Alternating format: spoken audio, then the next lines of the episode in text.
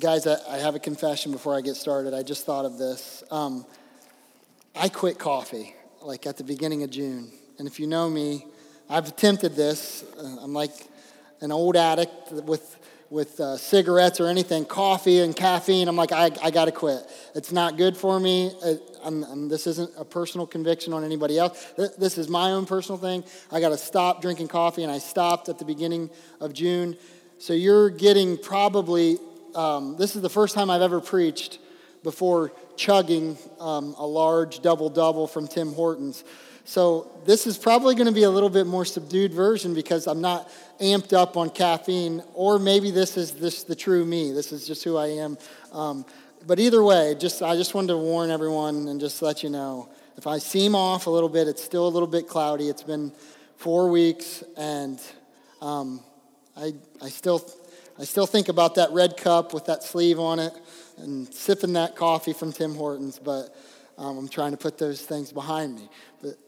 And it was just for June, so if you'd see me with a cup of coffee after this, please don't judge me. I'm okay. I'm just okay. I'm trying to control it a little bit. Okay, so we're in Jonah. I've been walking through the book of Jonah with you guys. We are in Jonah chapter 3 this morning. And I wonder, I see people with glasses, and I can't see people with contacts unless you get up really close and look at them, which is weird. But I wonder how many of us have been to the eye doctor. You don't have to raise your hand or anything. But if you've ever been to the eye doctor, they bring down, at least at mine, I go to like kind of an old school person, which I like, and they bring down that giant thing, and they sit it down over your eyes and right over your whole entire face, and they start clicking different lenses, and they're trying to see which lens you can see the most clearly out of. So they ask you, what looks better, A or B, 1 or 2, C or D? They're trying to figure out which lens will help you see the things around you the most accurately. And when we think through who God is and what God is like, and what that means for us in our life, we want to make sure that we have on the correct lenses, so to speak. If my kids pick up my glasses, and they do this a lot, and they put it on, they can't see anything because it's too much. And if I take my contacts off and if I take them out and I don't wear my glasses, I can't see anything. I don't have the lenses on that I need. And we need to put the correct lenses on when we're walking through God's word. And look, we live in a broken world, so we're not going to get this completely right. 1 Corinthians 13:12 says, "For now we see in a mirror dimly, but then face to face. Now I know in part, then I shall know fully, even as I have been fully known." So we can't see perfectly. We can't see through God's word perfectly who God is because we live in this broken world and our lenses are they're blurred. But if we lean into God's word, and we lean into prayer, and we lean into what God has for us, we can see a little bit more clearly each day. So as we look at Jonah chapter 3 this morning, I want us to try to put on the best lenses possible. We have seen, for starters, in this book, that this book, the book of Jonah, isn't so much about Jonah as it is about God. It's not so much about a big giant fish as it is about God's mercy. So we want to read through the scripture this morning with God lenses on, so to speak, not man lenses. We look for what these passages are saying about God, what they are telling us about Jesus, how this scripture fits into the narrative of the Bible. That God is saving a people, that he's reconciling them, that he's redeeming them back to himself. So we're not reading these texts, and anytime you read God's word, you're not reading the text looking for a superhero in the Bible. We already have our superhero. We're not looking in these texts and trying to make much out of man. Man is broken and needs saving. We are looking for the Savior in these texts. So let's look at this passage this morning, Jonah chapter 3, verses 1 through 5, and see what this passage tells us, 5 verses, and I'm going to share just three things that I see about God, and I'm going to tell you right up front what I see. One, I see that our God is Two, I see that our God loves mercy, and three things that this text without God is wrathful towards sin. Those are the three things that in this text about our God. And I'm going to read these 5 verses now in Jonah chapter 3. It says, "Then the word of the Lord came to Jonah the second time, saying, 'Arise, go to Nineveh, that great city, and call out against it the message that I tell you.' So Jonah arose and went to Nineveh, a journey in breadth. Jonah began to go into the city, going a day's journey. And he called out, 'Yet 40 days, and Nineveh shall be overthrown.' And the people of Nineveh believed God. They called for a fast and put on sackcloth, from the greatest of them to the least of them." So in this text, this is what we're going to look at. Our God is unchanging, our God loves mercy, and our God is wrathful towards sin. In verse number 1, it says, this kicks us right off, "Then the word of the Lord came to Jonah the second time, saying." So what does this verse tell us about God? You will hear this cliche sometimes, that we serve a God of second chances. Is that true? If you think about that, do we serve a God of second chances? And I would say yes, absolutely that is true, but I would like to discuss what that means a little bit further. When we think about a question like that, like do we serve a God of second chances, we can't view that through the lenses of our own experience. We must try to see that through God's eyes. Jonah ran from God. Jonah said, "Throw me overboard." Jonah whined and pouted throughout this first bit. We don't know how long this took, but some amount of time. Jonah whined and pouted. He was actively running away from God in disobedience. And you think about your own life for a second. I know that I have knowingly made wrong decisions. I have willingly turned one way when I know what pleases God is in the opposite direction. So in reality, he's not just the God of second chances. Every second for us is a second chance. Every second that we breathe is a second chance for us. If God didn't give us second chances, we'd all be in hell right now. So he most certainly is a God of second chances, but it goes beyond that. How many chances has he given you? I mean, it's this through our own eyes. And we think, well, you know, he's a God of second chances because he's given me a second chance to really make myself great. Like I missed out on this opportunity one time, and then it came back around, and God has given me the opportunity to make myself great, and I'm going to take advantage of the opportunity from God. And that's nice. And we should give God the credit for the opportunity if that is a good thing. But what about the 15,000 other chances that God gave you? Every day his mercies are new. We just read in our call to worship, Lamentations 3:22 and 23. "The steadfast love of the Lord never ceases. His mercies never come to an end. They are new every morning. Great is your faithfulness." So it is important for us to have the appropriate lenses on so that we can see that everything good belongs to the good God that gave it to us. Every opportunity, every situation, all of it. Not just the ones that you're noticing, but the ones that go unnoticed. Not just the ones that you think, man, this is a big opportunity here. This is a second chance from God. All of the chances belong to God. It has all been set up so that we can then turn back and give that glory back to God. We can boast in him.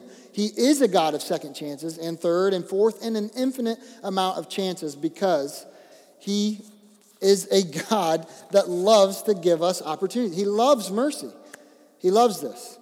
So here we have the word of the Lord coming to Jonah for the second time. This isn't the second time ever. It's not like this is only the second time that Jonah's ever heard from God.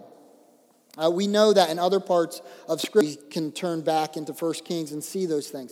But this marks the second time about this specific prophecy that the word of the Lord came to Jonah. So he's more than a God of second chances. Jonah gets another opportunity to obey this specific time. And the Ninevites, they have disregarded God's chances they have. They have lived a lifestyle of violence. Repent. He is a God that loves mercy and deals it out more than just a second chance. It's not just a second chance. And that brings me to the second thing. Our God, is that the first thing? No, I'm sorry.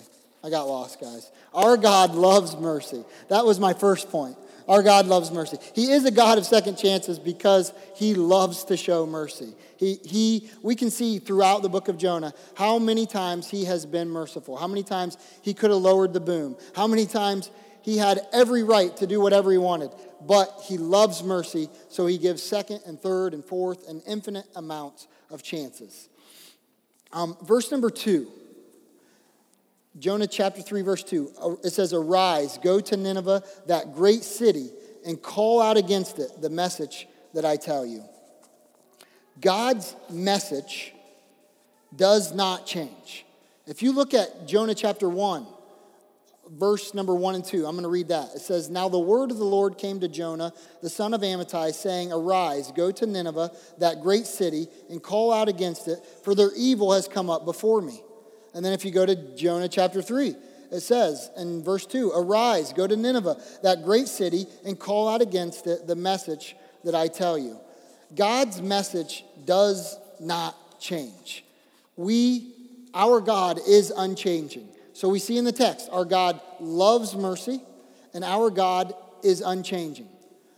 The word of the Lord came to Jonah the second time, and he told him to do the same exact thing that he told him to do the first time. It should be a great comfort to us to know that the God that we serve does not change. He isn't just dishing out an assignment today and then tomorrow saying, you know what, on second thought, completely forget that. You forget everything that I said yesterday. Do this thing. It isn't the word of the Lord came to Jonah the second time and said, you know what, Jonah, forget about the Ninevites. We're done with that. I'm moving on. He is unchanging. There is sureness in that. That is why his love is called steadfast love. That speaks to his character. He's immutable. He's unchanging. He's not fickle or flaky. He is an unchanging God. And I think there's a lesson in that for us. And I just want to take a second here to speak to those of us with young children. There's a great lesson in that. And even those of you with kid children, there's a lesson in that too. But we're giving our kids to think of God in the same way that they think of their earthly father. If your dad was distant, disengaged, unattached, you probably have to fight against the attached. On the contrary, if your dad is present, caring, loving, your thoughts will be bent toward him. So to have a God that doesn't change the assignment is pick up your toys and wipe the meatball off of the side of the wall. So many ways you launched it onto the side of the wall. And then your kid and so many best for our kids says no. It is best if we don't say, yeah, okay, I'll pick up the toys and I'll wipe up half the sauce if you can just wipe the lower part of the wall because I can't bend down that far. So you get part of it and I'll get part of it. No, it is in the best interest of our kids if we do not change the assignment because we are displaying a God who is unchanging. God is not negotiating our terms. He's not looking to barter over commands. And for that, we know that we have a steadfast, faithful, reliable, strong God that has our best interest in mind. I know for me personally, this is my MO as a parent sometimes, and it's sinful because I'm not God. I'm giving a broken picture of God. But I will let something go. I'll let it go. My kids and my wife especially can attest to this. I'll let it go, like something that shouldn't be let go because I just don't want to right now. And I'll let it go. And then it starts boring down into my mind. And then like the fifth time they do it, I get feeling annoyed and I'm moody and I'm like, that's it, we're done. And that thing that I let go 5 or 6 times, now I decide that I'm going to be moody and I'm going to punish that thing. That is not God. He is unchanging. He's not commanding Jonah to do something today, and then Jonah not doing it, and then the next day punishing Jonah for not doing the thing that he told him to do in the first place. No, he's unchanging.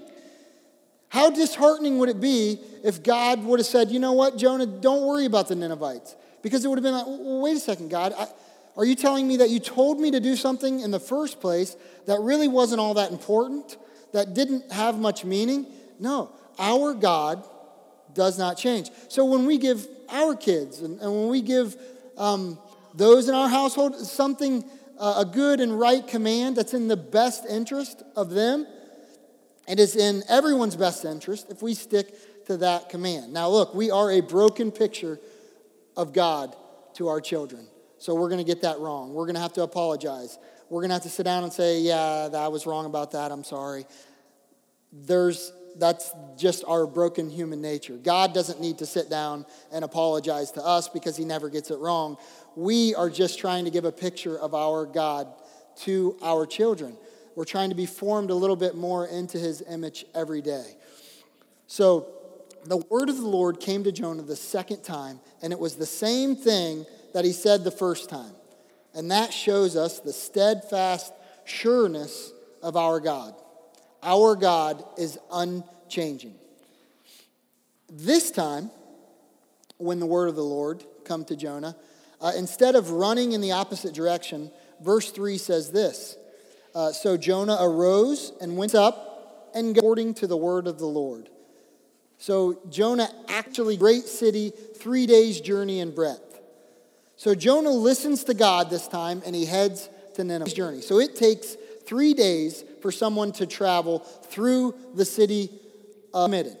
He's not, have you ever seen a fight? If you went to public school, you probably have types of fights that people get into. There's different type of fighters. Some people just go right in. Some people are kind of dancing around. And sometimes you'll see these guys that they just kind of circle the guy, and then the guy comes at them, and they split up a little bit, and they walk a little bit faster. They don't actually want to get in there. They don't want to fight.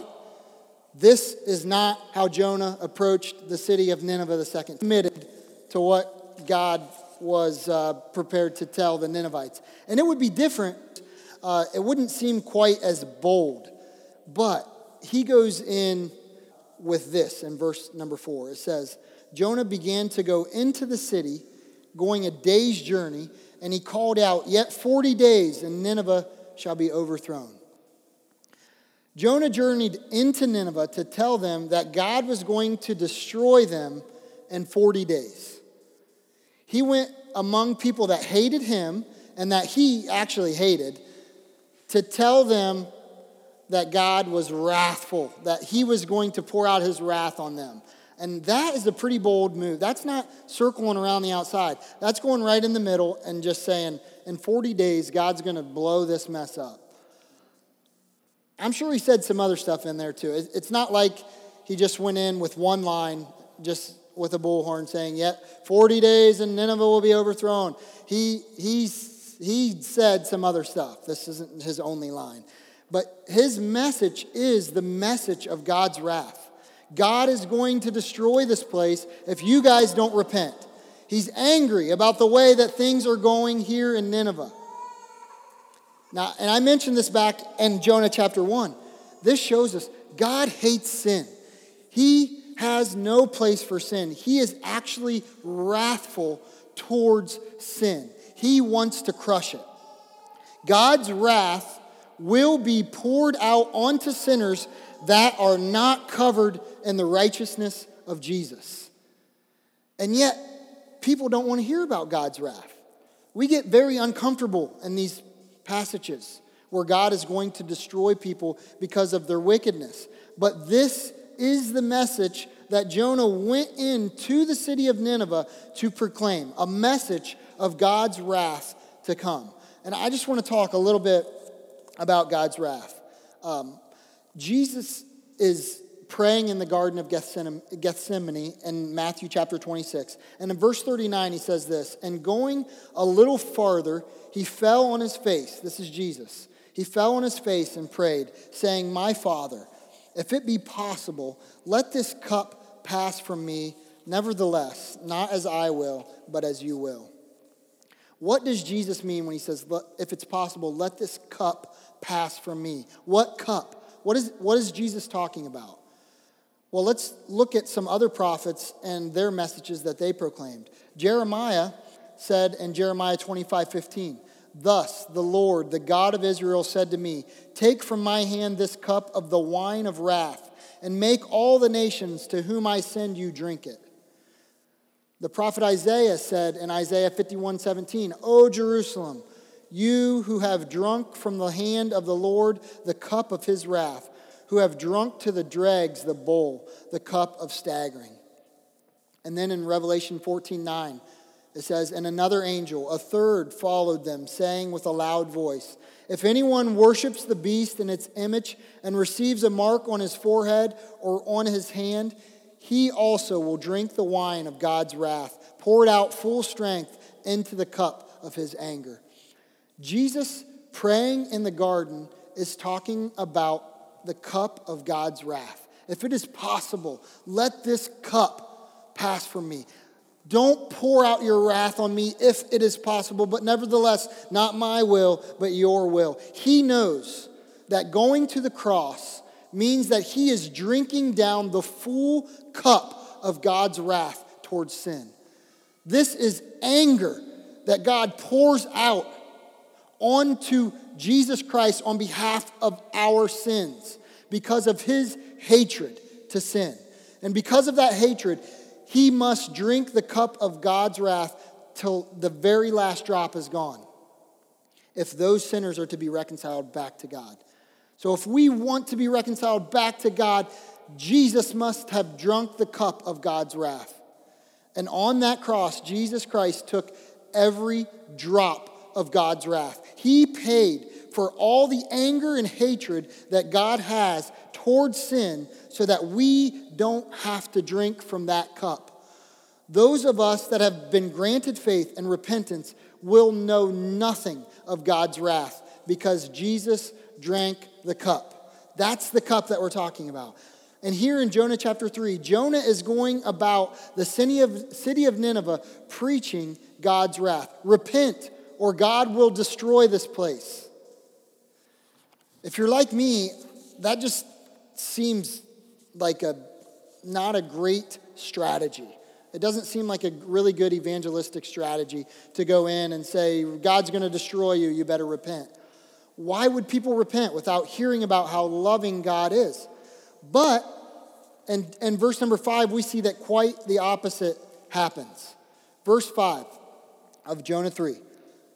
"And the people of Nineveh believed God. They called for a fast and put on sackcloth from the greatest of them to the least of them." The Ninevites, this wicked, disgusting people of Nineveh, the place rampant with violence and anger and hatred, repented when they heard of God's wrath. They repented. What made them do that? When it says that that they believed God in chapter 5, what did they believe? What was their belief in? And I just want to touch on two things about the Ninevites' belief. The first thing is the Ninevites' belief was in God. And the people of Nineveh believed God. That's what it says in chapter 3, verse 5. Why? Belief and what God is saying is actually supernatural.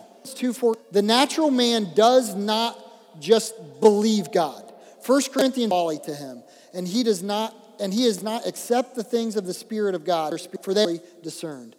If belief in what God is saying is supernatural, that makes my job a whole lot easier. And that makes your job as someone that's proclaiming the gospel a whole lot easier.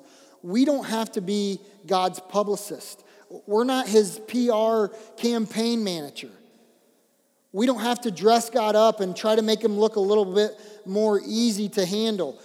We're simply sharing the truth of who God is and what he has done. Now, it better be accurate. You better stick to what he actually is doing and is saying. But the work of the belief is in God's hand. I mean, look at here in Jonah. We just said he went into the city a day's journey. He wasn't even happy about it. He didn't even like the people. He wasn't excited that the Ninevites were repenting. We'll definitely see that in the next chapter. He was simply saying what God wanted him to say, and they believed God. That is a lot of pressure. I'll tell you what, as a preacher even, that's a lot of pressure off of me, because I don't have to come up here and be anything other than just the person that's telling you what God has said in his word. God has told us what he thinks and what he has to say. It's right here in his word. Say this stuff. Read this stuff. Live this. Leave the persuasion of mankind's heart up to God. The Ninevites believed God. Their belief first was in God. And the second thing about the Ninevites' belief was that it produced action. The Ninevites' belief produced action. Do you know that the root of all of your sin and apathy is unbelief? Because belief produces action. The Ninevites called for a fast and put on sackcloth, from the greatest of them to the least of them. When we believe something, it moves us to action. If you came up to me and you said, man, I'm so tired. I just want to take a load off and rest my feet.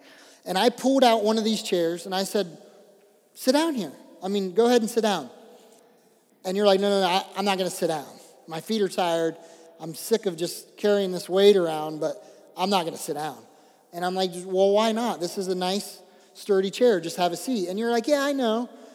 Those chairs are really nice. That one in particular has a weight capacity of 1,500 pounds. I'm well under that, so I know that it will hold me. It's made by one of the top 3 manufacturers in all the chair industry, so I'm very aware of the work that this chair company is doing, but I'm not going to sit down. And I'm like, well, sit down. And you say, I can't sit down. I've had a couple bad experiences with chairs in the past, so I cannot sit down. I know it'll hold me. It's made of nice material, very sturdy. I like the way it looks, smells nice, all things are great, but I've been burnt by chairs in the past, and I'm not going to sit down. Listen, you don't believe that chair is going to hold you. You can look around and see that, but you don't believe it, because belief moves you to action. If you believe the chair would hold you, you would sit down and rest your feet, because that's what you want. This is what Jimmy has been saying, that James has been saying, that God has been saying in the book of James. Moves when he has been walking through the book of James. Faith works. Belief moves. The Ninevites believed God, and they were moved to do something about it. I know I should live a holy life, but I just believe that God doesn't have my best interest in mind, or he's going to steal all the fun. I know I should read his word, but I really don't think it's worth the time that I have to put into it. I know I should share the gospel, but I really don't think it matters. It doesn't make any difference. Even though that's what God's telling me to do, he's telling me to go and make disciples, I don't believe it. We don't believe God. That's at the root of our sin. And some of us, some of you, maybe even in this room, are in a scarier place yet. Because you know that Jesus died on the cross. You know that he drank the cup of God's wrath, but you don't believe it. You don't believe he has done this to save you, and so you go about still trying to save yourself. You're carrying around the weight of your sin because you don't believe it. Or you're going about with some false sense of security that because you acknowledge that you know about the cross, and you know about Jesus and what he's done, and you come in here and you sit and you listen, that somehow you and God are good. You've got this false sense of security. That's a scary place to be, because some of you don't believe this, and you sit under the wrath of God, and you will drink from the cup of his wrath. You will pay the price for your sin. And if that's you, if you're like, I don't believe, my belief in Jesus has never pushed me to do anything, then I would encourage you to cry out to God. Ask him to give you the faith to believe. And then cry out to him again until he gives you that faith to believe. He is not willing that any should perish. If you confess with your mouth the Lord Jesus and believe in your heart that God hath raised him from the dead, thou shalt be saved. The cup of God's wrath has been drunk for all of those who believe to God through the faith that we have in Jesus' work on the cross. We have a better lens now. We have a better lens than Jonah had. We see the whole picture. I've been Jesus throughout this series that Jonah isn't the best version. He is the better Jonah, the true and better Jonah. He is enough. He attempt to look for it, but that Jesus is the true and better Adam. And Jesus is also the true and better Jonah. Jonah came to the Ninevites with the message of God's wrath and believe the gospel. He wouldn't just say, flee from the wrath to come, but he would actually carry our cross and the weight of our sin to Calvary and drink to the last drop, the cup of God's wrath for all who would believe. He would do that which Jonah could never. Only question, he is the better Jonah. He is enough. Let's pray.